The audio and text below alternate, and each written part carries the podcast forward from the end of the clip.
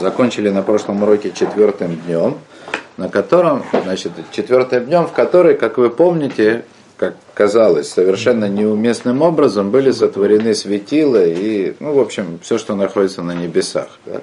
То есть в третий день произошло разделение земли и воды, да? и так что некоторое дозированное количество воды, которое присутствовало на земле, позволило этой самой земле произвести растения по определенным законам, которые были заложены в земле. Мы это еще, мы это еще вспомним сегодня, это нам очень пригодится. Да?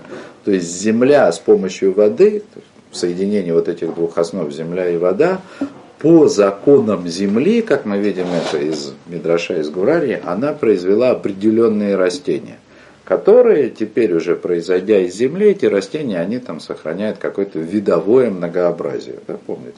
Каждый по своему виду. Потом на четвертый день, совершенно непостижимым образом, неожиданным, Всевышний вдруг оставил грешную землю и начал заниматься значит, устройством иллюминации. Да?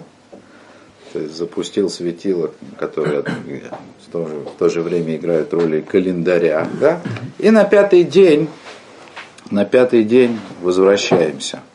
Вайомер, то есть мы начинаем пятый день. Вайомер Элаким, Ишрацо Амаим Шерец Нефеш Хая, Веов Я Афеф Аля Арец, Альпней Раки Ашамаем. И сказал Элаким, и сказал Элаким, Ишрацу, э, воды. Воскишит. О, воскишит, правильно. Я, значит, мялся, мялся, так это переводят, воскишит. То есть шерец, так обычно понимается, что это то, что кишмя кишит. То есть чего много и оно мелкое. Да, то есть есть э, разные объяснения э, в комментаторах, что это такое. Кто-то говорит, что это все небольшие создания, которые, если летают, то низенько, низенько. Да? Есть понятие шерец ов, да, шерец летающий. Вот. Э, которые много. В общем. Есть разные оттенки в этих объяснениях, но я бы здесь обратил внимание на то объяснение этого понятия, которое проводит Рамбан. Он приводит его, причем странно, он не особенно ссылается на Гемору, он упоминает ее, но вообще-то это Гемора. Она говорит, что шерец – это шерац, то есть тот, который бегает. Вот. И дело не в том, что они бегают как тараканы, кишмя кишат, а, ну, то есть, как бы Рамбан объясняет это, что суть вот этого шерац, то есть то, что они бегают, это движение как таковое.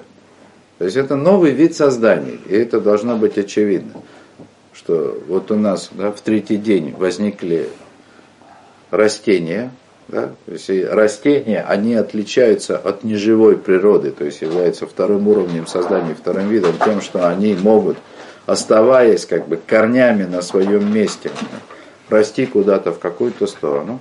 Значит, здесь сейчас появляется создание принципиально новое, которое вообще в принципе способно перемещать себя из места в место.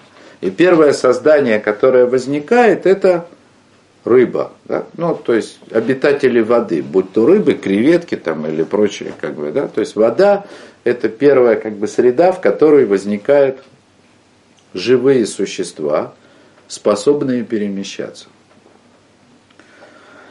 Сразу скажу, да, то есть э, мы проводили параллель с самого начала между четырьмя основами как бы, вот этого физического мира или сотворенного мира, то, что Рамбан привел в самом начале. Да? То есть у нас есть земля, вода, воздух и огонь. Да?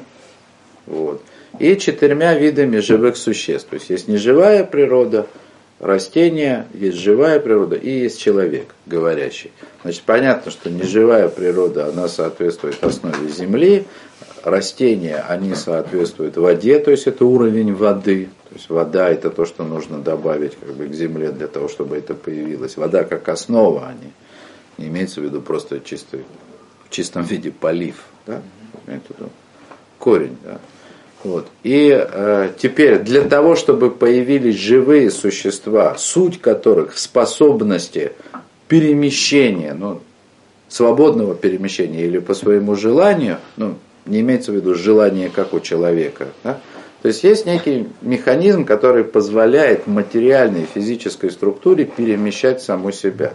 То есть это отдельное чудо. Это называется третий уровень созданий, и он параллелен как бы вот этой основе, называемой рух, ну, то есть ветер или воздух, то есть то, то, что движется, то, что... Суть ветра вообще в чем? То есть если мы говорим... В том, что мы ощущаем его движение. И все. Без его движения его для нас не существует. Если бы не было бы ветра, мы бы не, ну, я имею в виду, без науки мы бы не знали о существовании воздуха. Он бы нам не мешал. То есть сама идея рух или воздух это функция движения, идея движения. Так вот нужно добавить теперь как бы третий уровень, более высокий, и появляется движение. И первое движение, которое появляется, это появляется движение в воде.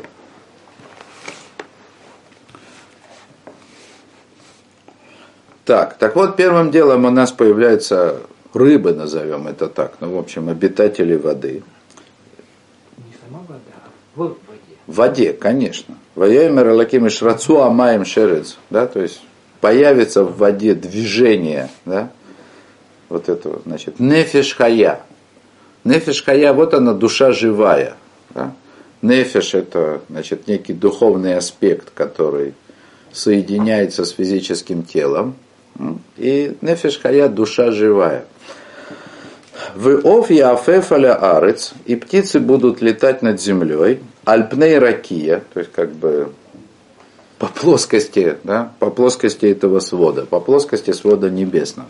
Значит, тут есть несколько вопросов, которые нужно решить сразу на месте. Во-первых, есть кушия такое, как бы несоответствие. Значит, светило подвесили на ракии, ну, то есть на свод, и птицы летают на своде. Ну, понятно же, очевидно, что птицы не долетают туда, куда подвешены светилы. То есть это нужно сказать, что либо имеется в виду два вида ракии, то есть два вида свода, что, в общем-то, нет в этом необходимости, да, но, то есть, как бы, по-простому, так сказать, сам факт, то, что птицы да, летают над землей, да, или над водой, не нуждаясь как бы в какой-то опоре, это уже достаточно сказать, что они как бы летают. Альпней, ну, можно сказать, по поверхности, что ли, да, то есть, под каким-то сводом. Теперь, происхождение птиц, да, Придется сразу сказать, не дожидаясь, когда мы дойдем до второй главы книги, что в происхождении птиц э, у нас есть несуразица определенная, на которую обращают внимание Гемора прежде всего, ну и Мидрашим тоже есть. Значит, здесь сказано, что птицы сотворены вместе с рыбами. То есть животные потом будут отдельно, в шестой день. Значит, Потом в другой главе, которая описывает как бы все это сотворение мира относительно греха Адама, мы будем заниматься отдельно, там сказано, что птицы сотворены вместе с животными. Это, скажем так, э, Гемора, например, это упоминает в таком контексте. Э, животные, у которых как бы душа в крови, они нуждаются в шхите, то есть ее нужно зарезать определенным образом. И для того, чтобы ее зарезать правильно, кошерно, нужно перерезать, есть, такие, есть такое понятие симоним, признаки. То есть нужно перерезать оба горла, и дыхательное, и пищевод. А птицы достаточно одно. И Гемора, как говорит, что птица, она занимает промежуточное положение между животными и рыбами. Вот. Но на самом деле по как бы, как это сказать, по морфологии, что ли, по строению птиц, это, в общем, это, рыба? скажем, один, нет, это птица это не рыба, да? Ну можно, птица это не рыба, но в определенном смысле можно сказать, что она занимает промежуточное положение между ну, как, полноценными животными и рыбами, да, то есть, скажем, с точки зрения как это называется, зоологии, да, птица более примитивное существо. То есть это, скажем так, это одно из мест вот здесь вот в семи днях творения, которое дает основание считать, что здесь написано нечто соответствующее теории эволюции. То есть мы видим, что сначала произошли рыбы, потом возникли птицы, и только потом возникли полноценные... живые... э, Динозавры тут тоже есть, не волнуйтесь. Про, вот, про Не, не до животных. Ну да, то есть это недоживотные. Так вот. Значит, и так вот есть спор, откуда на самом деле были рыбы, э, прошу прощения, птицы сотворены. Есть, которые говорят вот на основании того, что написано здесь, что они были сотворены из воды вместе с рыбами. Вот это вот Вайомер Элакем и Шрацу Амаем Шерец Нефешкая, то есть воскишат воды, опять же, да, вы помните, что некоторые слова мы переводим на русский язык с ограниченной ответственностью. Я сказал, вы Шрацу воскишат, но вы уже знаете, что это не воскишат. То есть это шерет шерац, да, то есть это означает движение. Так вот, Забегают. еще раз, да, искишат, воскишат воды, э, ну, значит, душой живой, и птица будет летать над землей. Так вот, по этому комментарию птицы были сотворены в воде или из воды, да, точно так же, как были сотворены рыбы, только что им была дана возможность не находиться в этой среде в воде, да, а летать над землей. Вот. Есть другая точка зрения, которая говорит, что согласно вот тому, что сказано во второй главе, птицы были сотворены, значит, все-таки из земли, как и животные. Вот. И есть э, как бы пшара, третья точка зрения, которая говорит, что птицы были сотворены не из воды да, и не из земли, а из э, болота такого. Да? Помните, мы говорили о дгоме, да? значит, в Перуне, то есть есть смесь земли и воды. Да? Но Рамбан говорит, все равно вот это вот ракак, то есть земля, смешанная водой, она на дне моря, да? поэтому птицы все равно не были сотворены оттуда. Но, смотрите, не об этом, то есть, нам не важно, да, был, нам было бы не важно, откуда именно были сотворены птицы, если бы мы не увидели, ну, на мой сегодняшний взгляд, если бы мы не увидели опять э, некое нарушение логики, которую мы заметили в самом начале. То есть с растениями было все очень просто. Растения были сотворены в один день. И все одновременно, без всякого различия. То есть вот эта вот растительная жизнь, как суть которой соединение двух первых основ земли и воды. С живыми существами, в смысле с теми, кто наделен способностью самостоятельного движения, все происходит намного сложнее. То есть в первый день, вот в этот день, которым мы занимаемся, то есть первый день сотворения живых существ, то есть это пятый день, появляются только рыбы и птицы, и еще значит, загадочные таниним гдалим, большие крокодилы какие-то, ну, значит, динозавры. Вот. А животные, они появляются, по всем мнениям, однозначно в шестой день. То есть обитатели Земли. То есть вместе с человеком, перед человеком. То есть это говорит о том, то есть это опять нам нарушает логику параллели. Да? То есть живые существа, то есть все по сути своей, то есть все живые существа, которые не человек, они по логике должны ничем от, ну, отличаться от человека в ну, в примерно одинаковой степени. То есть мудрецы разделили, не только, не только наши еврейские мудрецы выделили живые существа, как отдельную как разновидность созданий, и выделили человека, говорящее живое существо. То есть человек, наделенный разумом, речью, свободой выбора, чем угодно. Понятно, что человек похож на животное тем, что он имеет возможность самостоятельно передвигаться. Вот. С другой стороны, принципиально отличается и от животных тоже тем, что у него есть свобода выбора. И в этом смысле, зачем было делать вот это разделение, что сначала рыбы появились, которые отдельно, значит, вообще самые первые, потом птицы с непонятным происхождением, то ли из воды, то ли из земли, то ли из одного и другого вместе, и потом уже вместе с человеком, перед человеком появляются животные. Вот как тело человека было сотворено из праха, точно так же тело животных, оно тоже как бы целиком и полностью из земли, как слышно. Понятно, да? То есть вот в этой как бы дороге, да, то есть в этой ступенчатости, которую раскладывает Гемора, мы видим, что есть живые существа, происходящие из воды, есть живые существа, происходящие из земли, и есть живые существа, которые находятся где-то посередине, вода, земля. Значит, это настолько бросается в глаза, что есть такой комментатор Клиякар, он говорит, что вообще, то сказать, вот это вот разделение живых существ по ступеням, оно соответствует разделением людей. Есть праведники, которые соответствуют, ну, то есть, которым соответствуют рыбы. Тут э, это стоит остановиться. Да? Знаете, что есть такой обычай, э, на шаббат обязательно кушать рыбу. Это не обязанность. Да? Но это такой обычай. Потому что, потому что в рыбах находятся там души праведников, да, последнее исправление которых заключается, да-да, души праведников.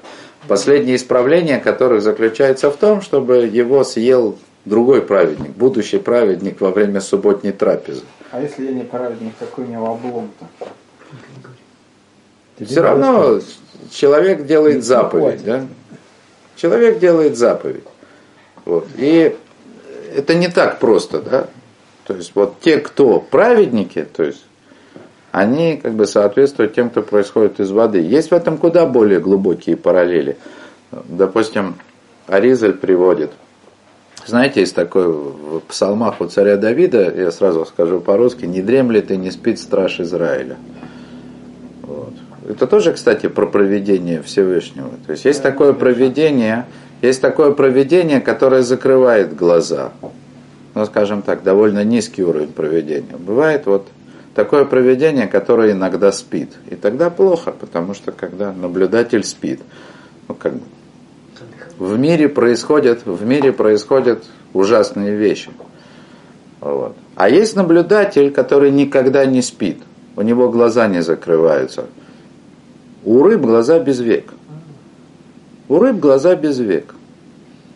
То есть они в своем, как бы, вот в телесной структуре своей, физической структуре, Рыбы несут отпечаток того самого наблюдателя, того уровня наблюдения, которое никогда не засыпает. То есть как бы там, где нет добра и зла. Поэтому не просто так. Да? Праведники, то есть души праведников для последнего своего исправления, они вселяются да, в души, ну как бы попадают в этих самых рыб, и их последним исправлением будет уже э, попадание на, на стол да, да, к другому праведнику который праведен уже тем, что соблюдает субботу, да еще и старается рыбу купить. Да? Не знаю, как стуны, правда, в банках. Вот. Но, во всяком случае, вот. И это, это не просто так, да. Вода более возвышенная основа. Сейчас обратите внимание. Вода более возвышенная основа, чем земля. То есть в ней как бы меньше э, меньшая степень проявления зла то есть в этой основе. То есть как бы живые существа возникают из воды раньше, потому что между водой и воздухом, как основой, который должен как бы дать жизнь, да, намного больше общего, чем между воздухом и землей. Потом возникают птицы, которые где-то посередине, и они не живут в воде, они уже по воздуху летают то есть они живут где-то между землей и водой, да, и воздухом, воздухоплаванием занимаются. И только перед самым человеком появляются животные, которые, то есть тело, тела, как бы физические тела которых больше всего как бы походят по сути своей, по происхождению на тело человека. Потому что, скажем так, то, что является у человека дурным началом, в животных намного сильнее, чем в рыбах из-за их происхождения из земли. То есть, другими, как бы, в том, что Всевышний вдыхает дух жизни в живые существа, тела которых в основном как бы построены из этой основы, которая называется Земля, то есть в этом, как бы в нашем понимании, есть куда большее чудо. Понятно? То есть человек Помните, есть такой мидраж, который говорит, что когда Всевышний творил человека, он соединил в нем все. Взял из высших миров и самых нижних. То есть тело человека, то есть то, что несет в себе это человеческое дурное начало, необходимое для свободы выбора, оно взято из самой нижней основы, из земли.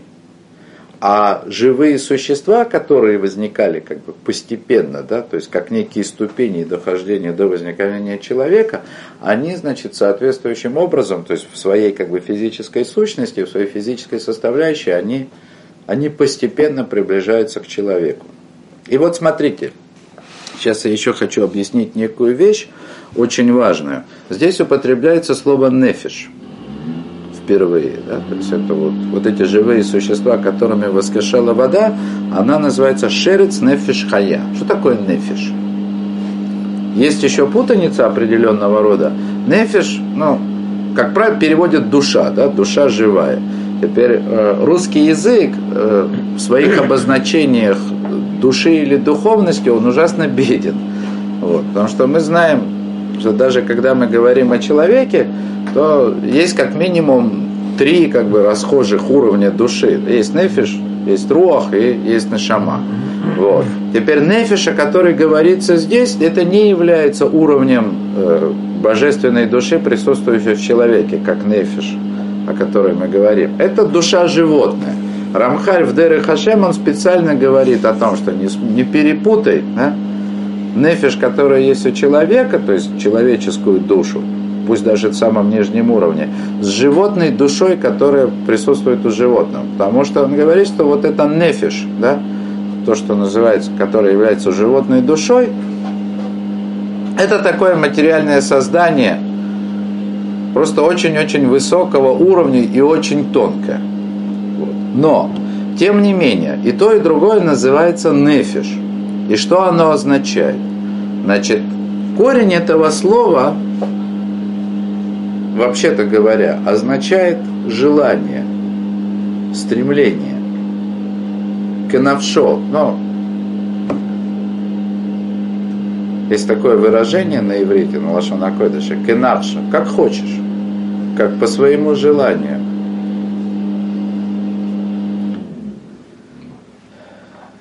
Сейчас, секундочку, да, внимание, то есть о чем мы здесь говорим? То есть по-простому здесь происходит чудо. То есть Всевышний создает живые существа, то есть создает тела соответствующие, ну сначала из воды, потом даже из земли значит, соединяет их с неким аспектом рух, который воздух или ветер, и появляется физическая материя, которая способна сама передвигаться. То есть у нее появляется движение. Так вот, для того, чтобы вот это соединение произошло, должно появиться как бы промежуточное понятие – нефиш.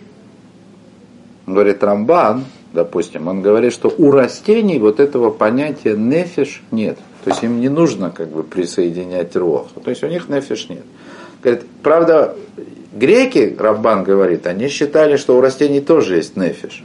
Но даже если согласиться с греками, все равно это растительная нефиш, в смысле, вот это вот, скажем, внутреннее стремление у растений, которое толкает его расти, допустим, если мы будем считать, что растение хочет вырасти, да, все равно оно по сути отличается от того стремления, которое есть у живого существа, чтобы двигаться.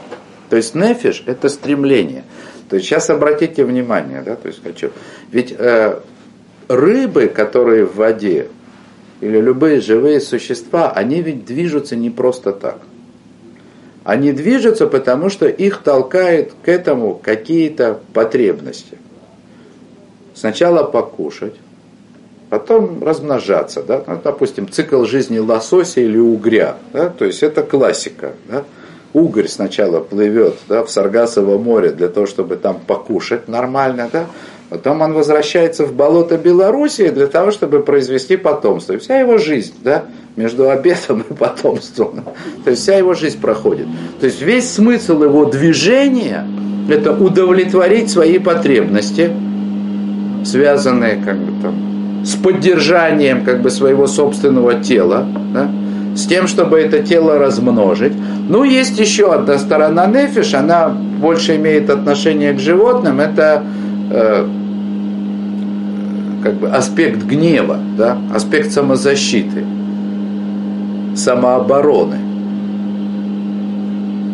То есть в рыбах как бы больше проявляется, скажем так, сторона воды, они происходят, да, то есть из них, у них как бы больше тех устремлений, которые в человеке мы бы назвали таовой, вожделение. Да? Есть и размножаться, и они делают это от всей души, да? Как их благословил Всевышний. То есть они без конца едят и размножаются.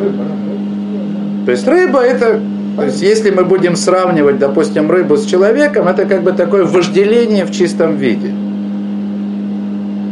То есть что это значит?